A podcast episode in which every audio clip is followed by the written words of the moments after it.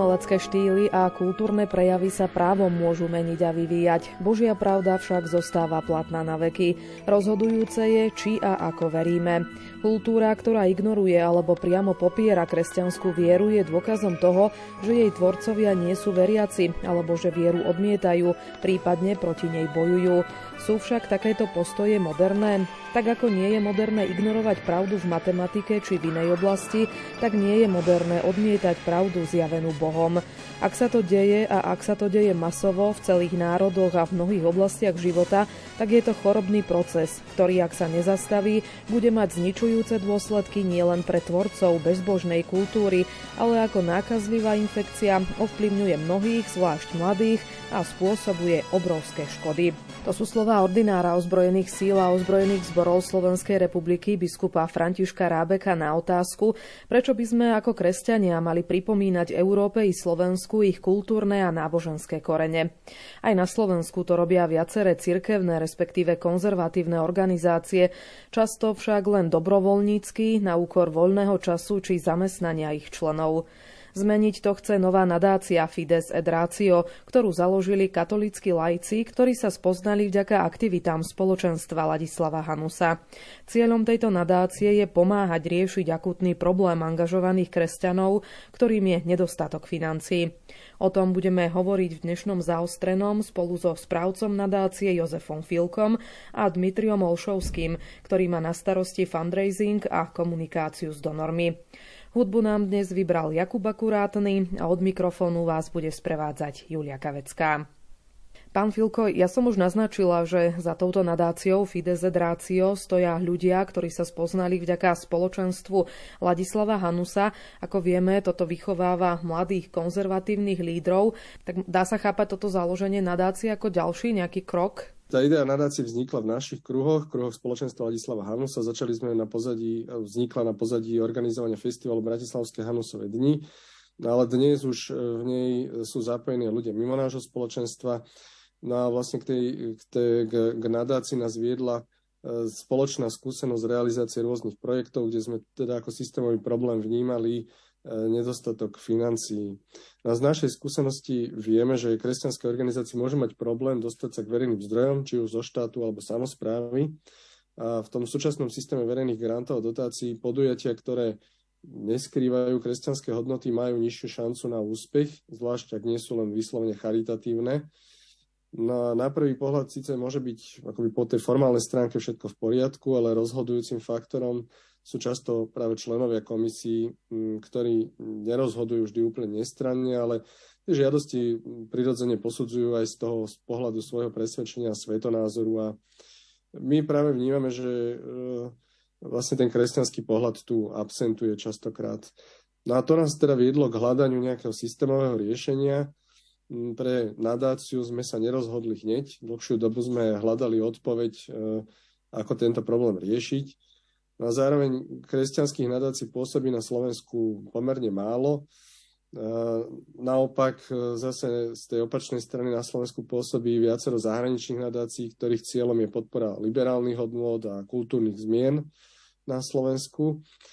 No a hoci je potrebné na také vytlačanie viery z verejného života aj poukazovať, nechceli sme zostať iba v takej defenzíve, ale teda sme sa rozhodli, že v rámci našich možností E, založíme nadáciu Fides et Ratio, ktorej cieľom e, bude mm, nielen poukazovať na problém nedostatku peňazí pre kresťanské organizácie, ale teda sa snažiť ich aj aktívne získavať a pomáhať e, tým organizáciám, ktoré sa verejne angažujú v, v kultúre a verejnom živote.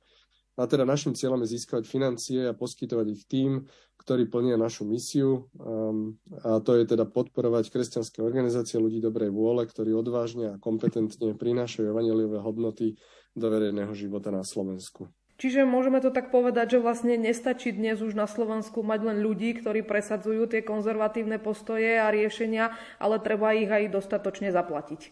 Áno, áno, tak e, z tej našej skúsenosti vieme, že teda kresťanské organizácie môžu mať niekedy problém dostať sa k verejným zdrojom, či už sú teraz zo štátu alebo od, samos, alebo od samozprávy.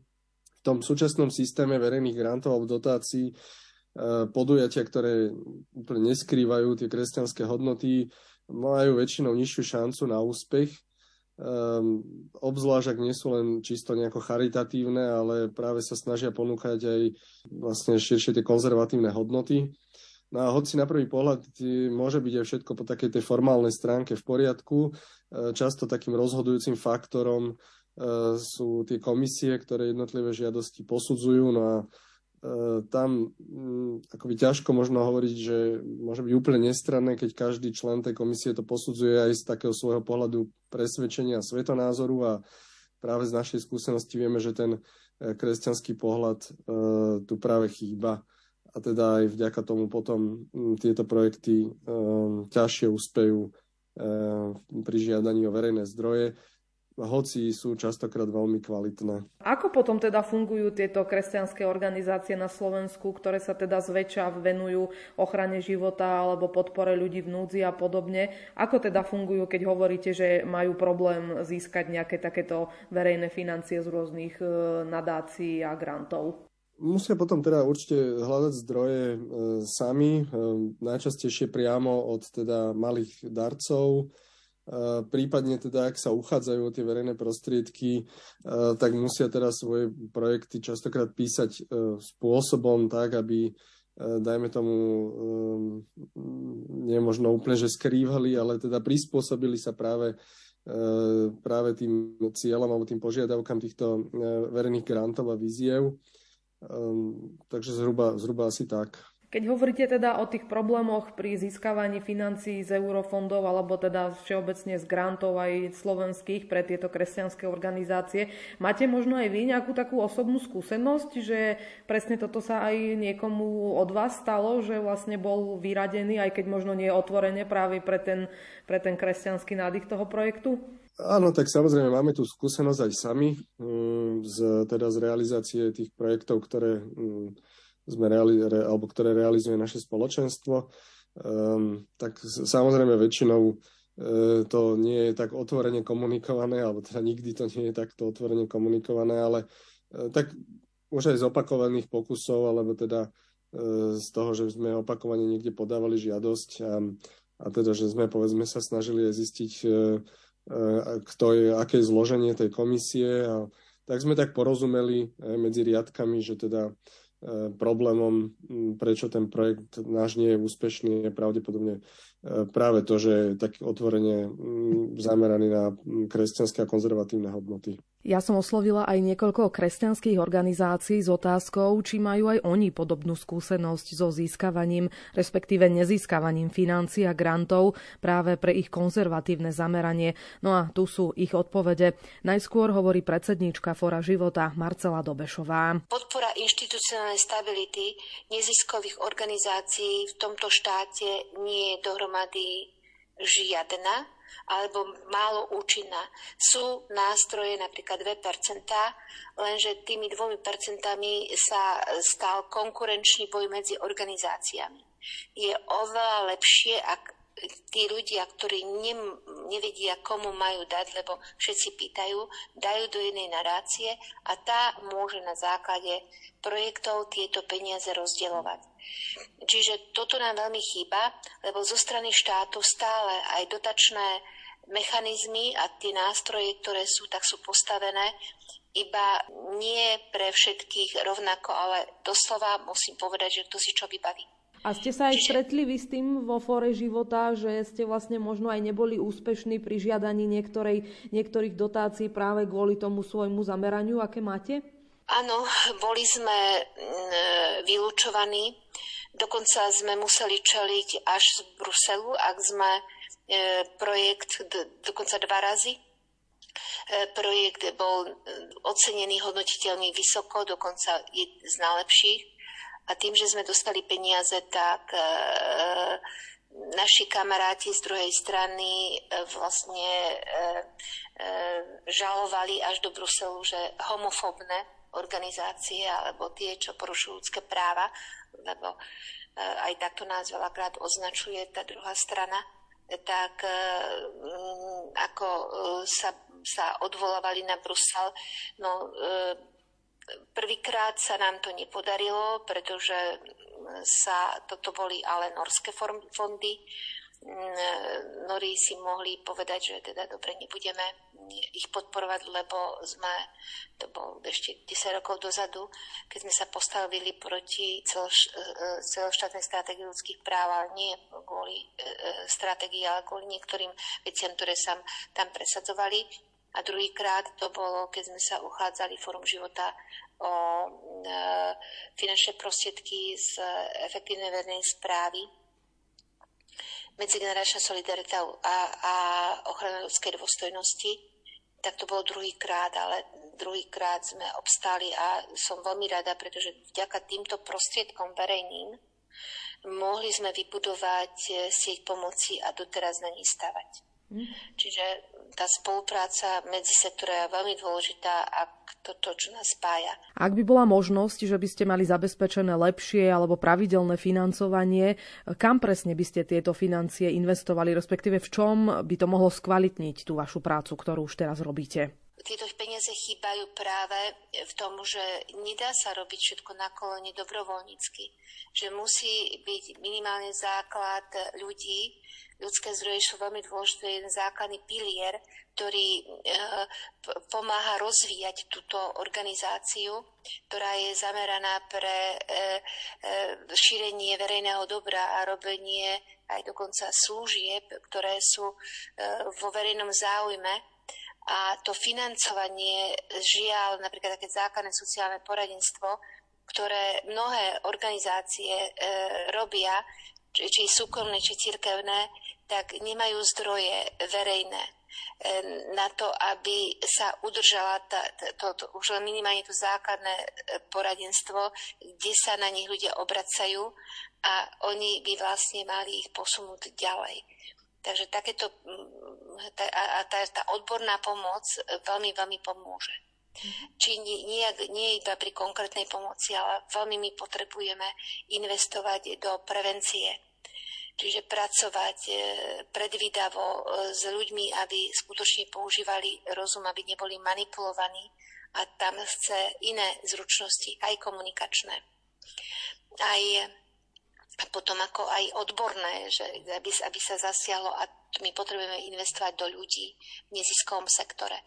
A tieto zdroje nám chýbajú, čiže doslova, že lebo aj keď vám niekto niečo dá, tak dávam keď vidia, že pomáhate niekomu, tak tomu človeku, alebo postavenie ihriska, e, kúpenie nejakých prostriedkov, ale už keď pýtate e, peniaze pre ľudí, ktorí sú kľúčoví, tak veľmi ťažko získate pre peniaze.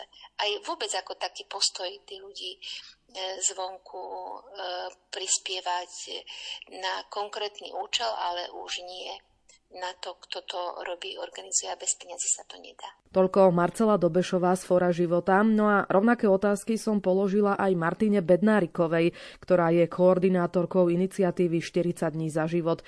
Bola som rovnako zvedavá, ako oni fungujú, najmä po finančnej stránke. Projekt 40 dní za život som na Slovensko priniesla v roku 2016 ešte ako študentka vysokej školy bez finančného zázemia. Pri jeho realizácii mi pomohla moja rodina a kamaráti, ktorí nezištne venovali svoj voľný čas tomuto dielu. Dodnes projekt funguje na dobrovoľníckom princípe. Venujem sa mu vo svojom voľnom čase bez nároku na finančnú odmenu a výdavky spojené s realizáciou kampaní hradím z vlastných financií zarobených v mojom regulérnom zamestnaní. Okrem toho mi dnes pomáhajú aj známi či neznámi darcovia, ktorí nám na projekt občasne prispejú niekoľkými eurami. Aj vďaka ich pomoci tak aktuálne pripravujeme vydanie knihy 40 dní za život, ktoré si opäť pripravujeme svoj pomocne, teda viac menej dobrovoľnícky. A ak by bola možnosť získania grantov alebo takého pravidelnejšieho, lepšieho financovania tejto vašej iniciatívy, v čom konkrétne by jej to pomohlo? Projektu 40 dní za život by výrazne pomohla profesionalizácia.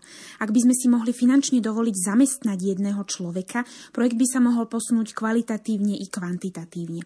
S financiami by sme tiež vedeli rozšíriť činnosť na viac miest Slovenska, zabezpečiť lepšiu reklamu či priniesť viac sprievodných akcií. Hovorí Martina Bednáriková z iniciatívy 40 dní za život.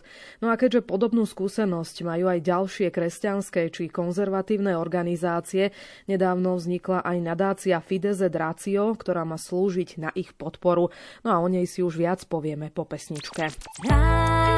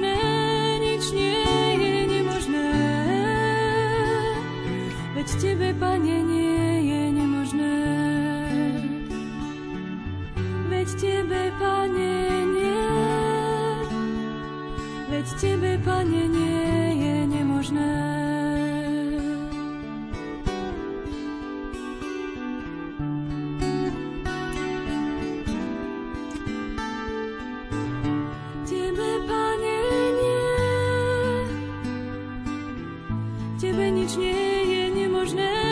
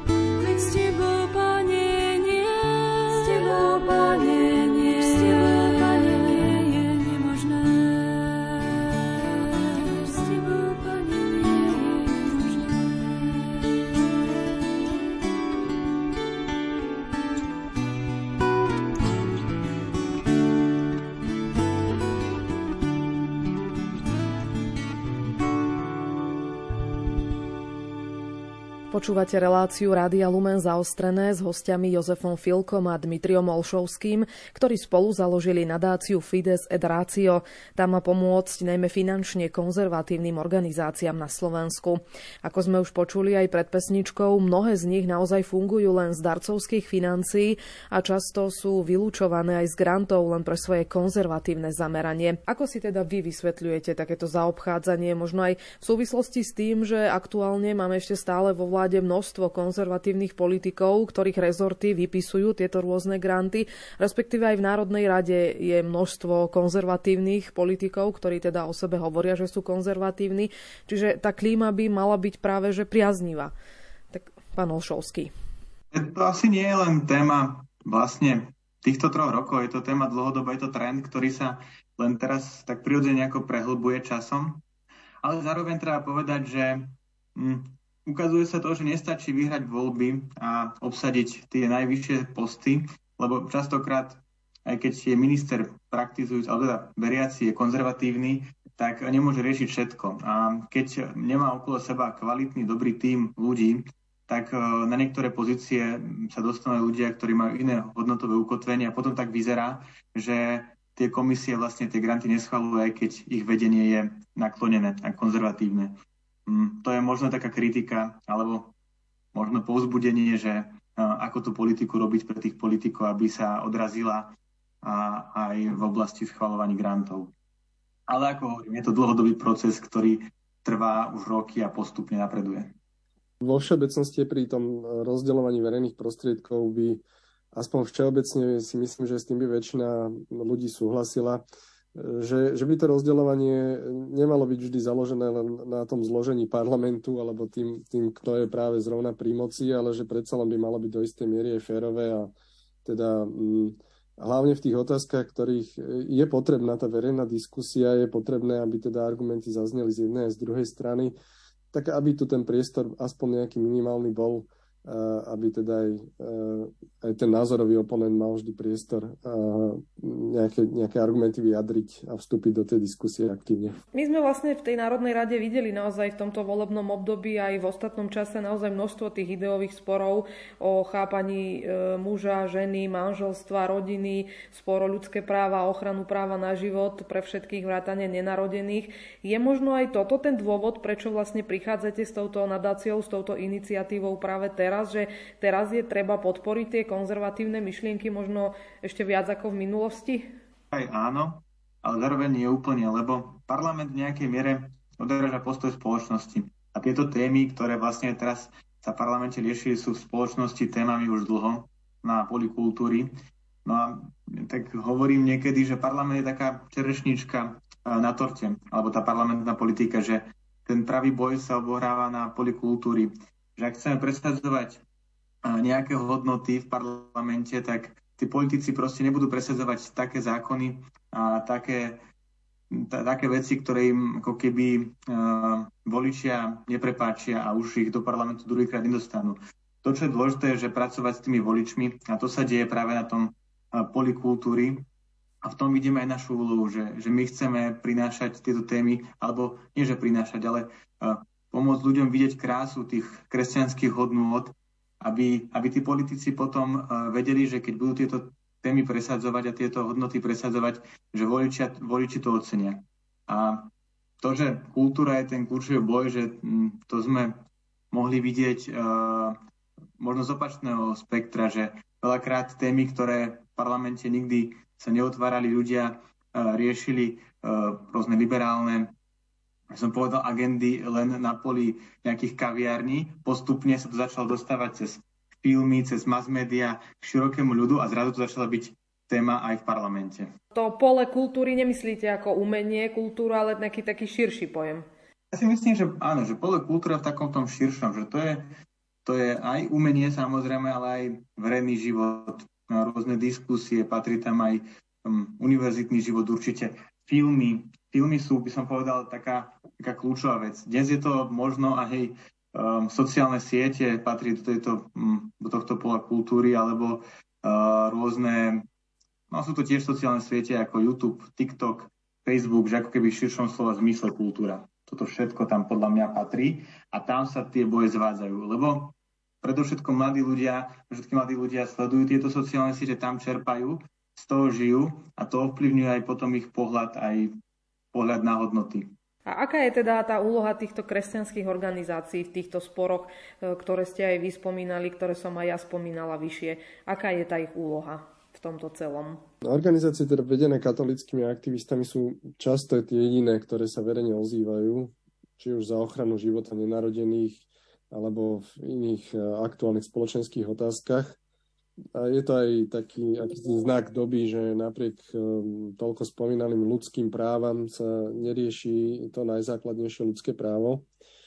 A myslíme si, že je to práve, práve taká úloha kresťanských organizácií byť takým prorockým hlasom v spoločnosti, byť prítomný vo verejnom živote a kultúre a ponúkať, ponúkať alternatívu um, tej masovej kultúre a, a myslím, že čo je ale veľmi také dôležité, že nestačí, nestačí len byť prítomný a teda nejakým spôsobom uh, ten hlas uh, prosto prinášať, ale že mali by sme to robiť aj kompetentne a odborne, um, pretože práve to potom dáva akoby takú váhu tomu hlasu a um, aj teda ľuďom, ktorí nie sú možno priamo nejako um, zainteresovaní, tak myslím, že potom rozumejú, že prečo sú tie veci dôležité, prečo je ten iný pohľad rozumný. A, tak, takže preto si myslíme, že práve kresťanské organizácie, že im to priamo, priamo patrí ako taká um, úloha, ktorá, ktorú vlastne nemá kto iný potom veľmi zastúpiť. No a my ako nadácie im v tomto chceme práve pomáhať tým poskytovaním finančných zdrojov, um, aby teda aj, aj vďaka ním uh, dokázali túto úlohu naplniť. Možno čo si teda presne od toho slubujete, že keď im poskytnete viacej financií, že vlastne túto stránku budú mať vybavenú, uh, čo vlastne, čo im to konkrétne pomôže v tej ich činnosti? Čakáte možno, že bude tých kresťanských organizácií viac, alebo možno tie, ktoré už teraz existujú, že budú možno viac také profesionálnejšie? si v prvom rade dúfame, že tie, čo už existujú, že budú to robiť profesionálnejšie, lebo ono to súvisí vlastne s tou kvalitou, že keď chceme robiť niečo kvalitne, tak ono to niečo aj stojí. A zároveň ale keď je niečo kvalitne spravené, tak to vie um, upútať pozornosť, vie to získať uh, pre tie myšlienky, ktoré sú, by som povedal, kvalitne podané, tak si vedia tak skôr získať ľudí, hlavne mladí ľudí. Mladí ľudia dneska ten obsah, ktorý je ponúkaný, je jeho strašne veľa na sociálnych sieťach. A aby sa dalo upútať, tak to musí byť naozaj niečo, niečo kvalitné, niečo dobré.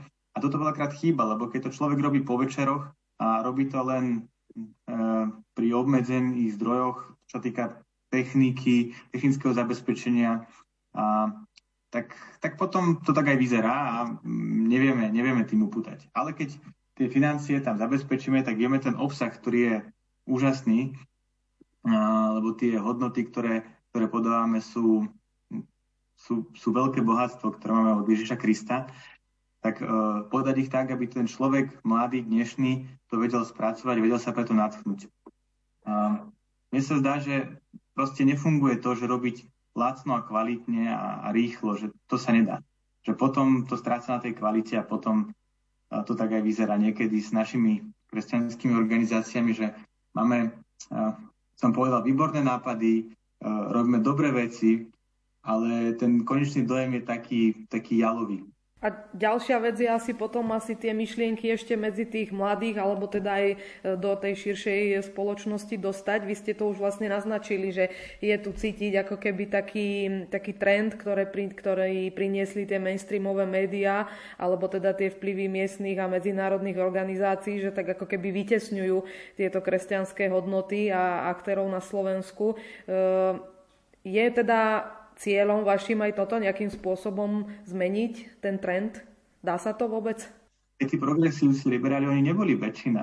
Oni boli taká, aj možno v nejakej miere aj stále sú, sú veľmi uh, aktívni, veľmi, by som povedal, uh, šikovní, vedia, kde čo uh, presadzovať, majú na to zdroje a postupne ovplyvňujú spoločnosť. Čiže my sme tiež dnes v pozícii možno menšiny, by som povedal, ale na druhej strane, že to je to, k čomu nás pozýva vlastne Benedikt XVI, že byť kreatívnou menšinou, ktorá, ktorá bude kvasom, ktorá prekvasí tú spoločnosť.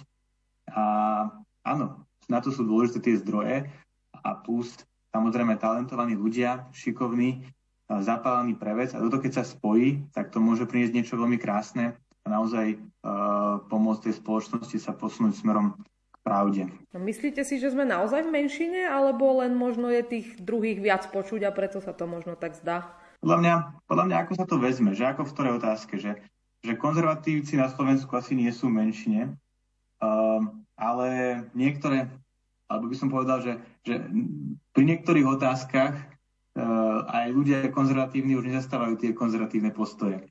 Uh, práve preto, že sa podarilo ako keby možno aj tým progresívnym neziskovkám pretlačiť nejaký narratív, ktorý, ktorý už ktorý kedysi bol nepredstaviteľný. Áno, že na jednej strane, áno, ubúda tu kresťanov, ubúda katolíkov, čiže je tu aj nejaký úpadok, ale stále, stále to nie je menšina. Mm, podľa mňa, že okrem toho, že, že nie je otázka len, že Eh, ako masa ľudí, že, že či je menšina, väčšina, ale elity, eh, či sú menšina, väčšina. A v tomto podľa mňa konzervatívne spektrum prehráva, lebo či už média, eh, alebo producenti umenia, tie sú väčšinovo naozaj liberálni a progresívni a kresťanského umenia, kresťanských filmov, kresťanských kníh, kresťanského obsahu sa tvorí veľmi málo. Čiže na tomto poli sme naozaj menšina. A tam, tam je, to, to je to miesto, kde, kde potrebujeme byť posilnení. A ešte sa vrátim možno k tomu, že prečo je tá kultúra taká dôležitá, prečo je dôležité do nej investovať. Mi napadá taký uh, veľmi dobrý príklad, že možno si spomínate, že uh, keď na Slovensku vyšiel uh, film na únos, ktorý sa venoval práve týmto amnestiám, alebo respektíve tomu únosu prezidentovho syna, tak uh, myslím, že do roka boli zrušené amnestie.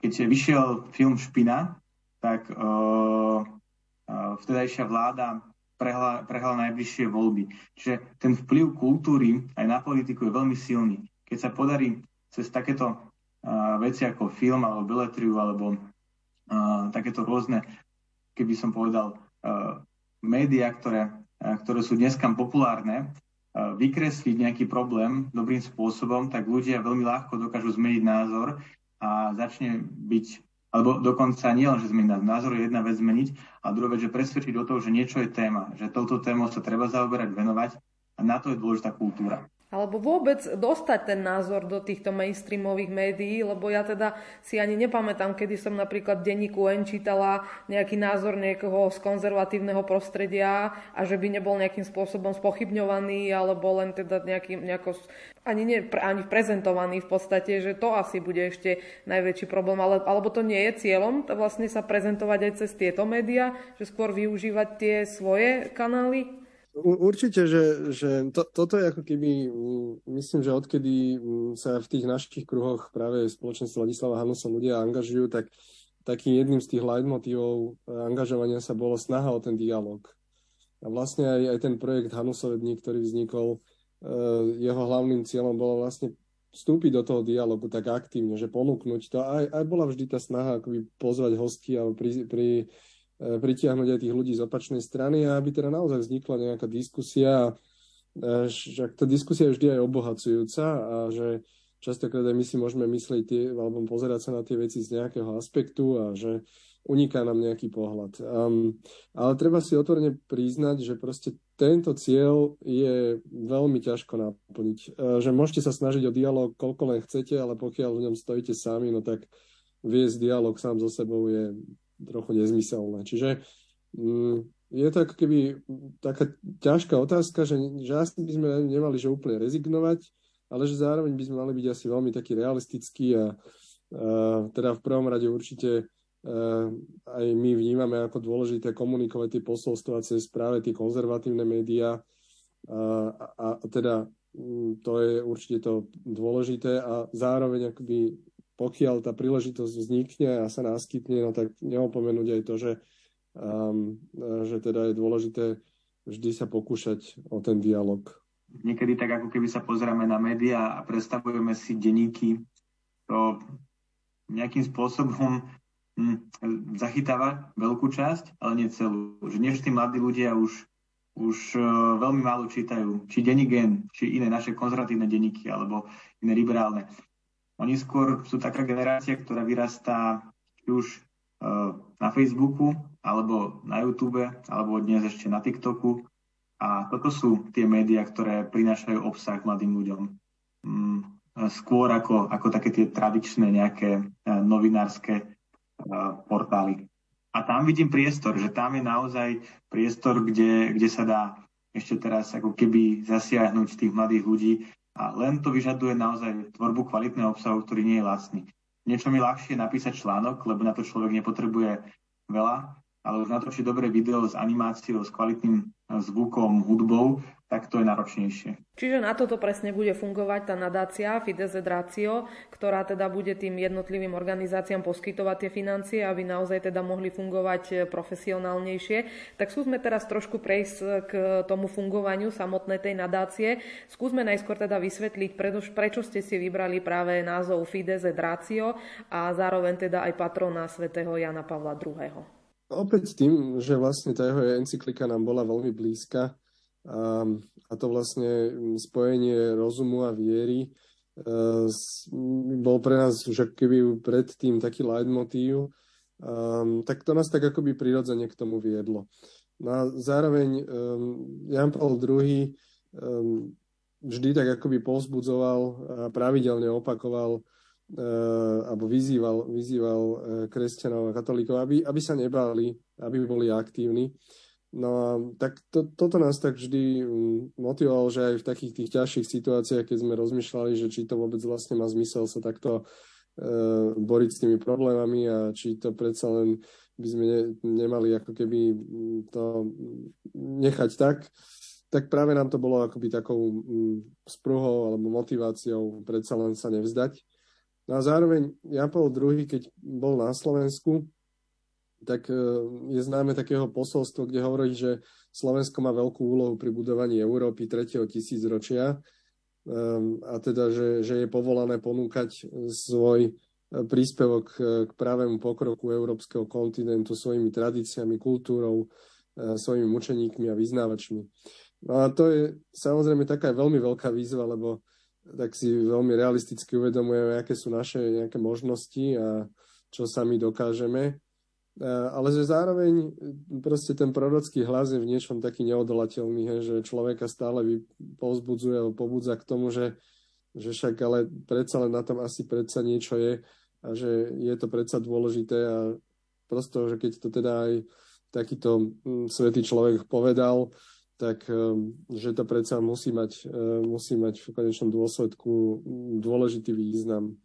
Takže to tak akoby všetko sa spojilo pri, pri tom mm, e, vlastne hľadaní nejakého vhodného názvu e, nadácie a preto sme sa také rozhodli pomenovať to práve po tejto encyklike Jana Pavla II. A skúsme povedať, ako bude teda tá vaša e, nadácia kon- konkrétne fungovať v praxi, ako vlastne bude fungovať to prerozdeľovanie financií, tá celá tá podpora tých organizácií.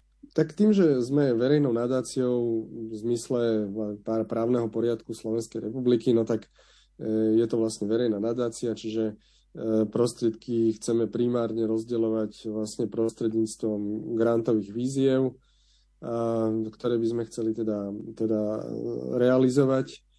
Um, takže to, toto je ten akoby taký ten ten spôsob, akým vlastne e, chceme podporovať. No e, samozrejme máme stanovené alebo definované nejaké piliere alebo ciele, oblasti, ktoré chceme podporovať, no takže e, budeme sa snažiť ako keby neopomenúť žiadnu z týchto oblastí a vlastne zamerať tú podporu v každej jednej z týchto, z týchto oblastí. A môžeme rovno aj tie oblasti spomenúť, teda ktoré, ktoré chcete podporovať, ktoré chcete vyzdvihnúť vzdelanie, akademický svet. Možno v krátkosti tak poviem, že prečo to dôležité, že tak hovorí, že o čom sa diskutuje na univerzitách dnes, tak o 20 rokov príde ako otázka do celej spoločnosti, čiže je dôležité pôsobiť aj tam. A druhé je kresťanská kultúra a umenie, o ktorom sme sa už bavili, aký má vplyv. A občianská angažovanosť v kresťanskom duchy, duchu, a aby to bolo, toto by som povedal také dôležité, že že angažovanosť v kresťanskom duchu je veľmi dôležitá, veľmi dôležitá bola kvalitná, bola odborná, aby to nebol len taký suchý aktivizmus, kedy len vykrikujeme, že nesúhlasíme, ale vieme ponúknuť racionálne argumenty, na ktorých vieme stavať. S tým súvisí štvrtý pilier, teda konzervatívni experti, ktorí chceme podporovať, aby oni boli tí, ktorí sa budú vyjadrovať. No a potom ideová charakteristická formácia verejného života kresťanskej politiky, piatý pilier, som sa pomýlil ich 5, nie 6, Čiže pracovať s politikmi, povzbudzovať ich, aby sa nebali zastávať tie hodnoty, ktoré sú konzervatívne a kresťanské. Čiže týmto témam by sa mali venovať, alebo tieto sú okruhy, ktoré teda budete vy podporovať, ale teda tie nadácie, ktoré budú toto podporovať. Ale ja som na vašej stránke si už našla aj niektoré projekty, ktoré už teraz fungujú, ako napríklad Tlakový hrniec alebo časopis Nová žena. Tak to možno bude fungovať aj tak, že ľudia budú môcť podporiť aj niektorý konkrétny vami vybraný projekt, ktorý budete prezentovať? Ja tak ne, nevylučujem, že v budúcnosti možno pôjdeme do takýchto priamých akoby podpory konkrétneho nejakého projektu, hlavne ak to budú nejaké naozaj uh, veľké podujatia alebo veľké, veľké projekty. Um, tak, takže toto, sa, toto je určite jedna, jedna z možností. Uh, zároveň ale ako keby uh, chceme, chceme, ako som spomenul, realizovať tie grantové výzvy, E, ktoré teda vlastne mm, vopred nevieme vždy povedať, že ktorý projekt alebo ktoré projekty e, do tej, e, do tej grantovej výzvy sa zapoja, alebo teda ktoré budú mať nejaký dobrý projekt. Takže mm, do istej miery to nevylučujeme a zároveň vlastne akoby je to aj také otvorené v tomto práve, že chceme vlastne túto možnosť financovania ponúknuť čo najširšej škále organizácií.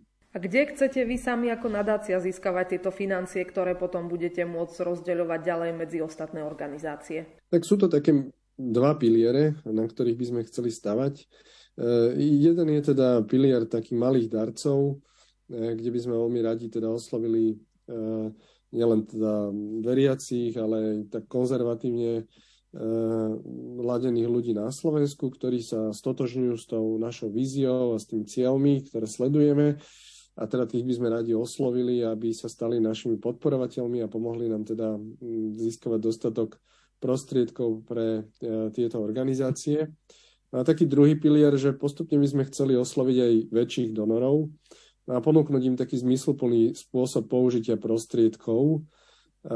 Napríklad mm, tým, že im vyhľadáme konkrétne projekty alebo projekty v nejakej konkrétnej oblasti, alebo napríklad pre nejakého väčšieho donora vytvoríme špecifický fond alebo grantovú výzvu zameranú na nejakú konkrétnu vec, napríklad, ja neviem, na podporu štipendia eh, a určite aj nejakým takým individuálnym prístupom. Takže toto sú také dva hlavné piliere, ktoré by sme chceli, chceli použiť na získavanie prostriedkov. A ja viem, že vy už pracujete aj na prvej grantovej výzve, tak môžeme vlastne možno už aj k nej niečo povedať, nejaké podrobnosti, alebo kedy už bude aj zverejnená? Tú prvú grantovú výzvu zatiaľ ešte len pripravujeme, takže ešte mm, nemôžem takto verejne úplne prezradiť, že na čo bude zameraná alebo čo bude jej predmetom, ale určite by sme ju chceli spustiť uh, uh, vlastne do začiatku leta a v priebehu teda leta, niekde do konca septembra by sme chceli, aby teda tá grantová výzva bola otvorená a aby teda um, mali dostatok času sa do nej zapojiť e, e, organizácie.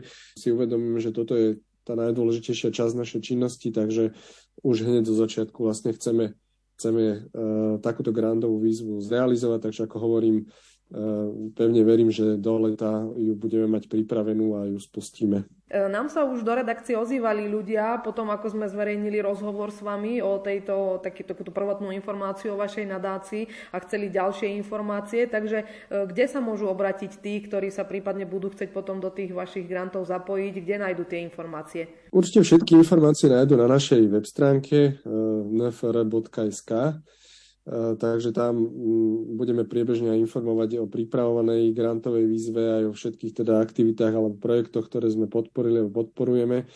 Tak e, toto je také miesto, kde ľudia teda nájdú všetky dôležité informácie o našej činnosti. A na záver vlastne ešte na vašej stránke som našla informáciu aj o duchovnej podpore, teda že za vašu nadáciu sú slúžené aj Svetej Omše, je tam aj zverejnená konkrétna modlitba, čiže aj toto môže byť e, podpora, ktorú môžu, môže vaša nadácia získať možno aj od našich poslucháčov?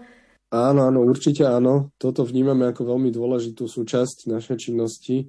Um, Isté veľa vecí vieme sami urobiť, ale v mnohom sa naozaj spoliehame na to Božie milosrdenstvo a tak si aj uvedomujeme, že aj za veľa, čo máme, vďačíme práve e, Bože milosti. No a tak to nechceme určite nejako opomenúť. Od začiatku sme na to mysleli a aj tento pilier by sme chceli do budúcna určite rozvíjať. E, takže na začiatku e, je to tak, že sa pravidelne raz mesačne slúži Sveta Omša na úmysel nadácie a teda jej podporovateľov a určite teda by sme chceli pozvať mm, aj iných ľudí, ktorí sa chcú takýmto spôsobom zapojiť do podpory, aby tak urobili a pevne veríme, že teda aj tento pilier budeme postupne rozvíjať a tak spoliehame sa naň, že aj vďaka nemu e, budeme schopní e, vlastne naplňať naše ciele. Hovorí správca nadácie Fides et Ratio Jozef Filko, ktorý bol spolu s Dmitriom Olšovským hostom dnešného zaostreného. Hudbu vybral Jakub Akurátny a od mikrofónu sa lúči Julia Kavecká. Do počutia.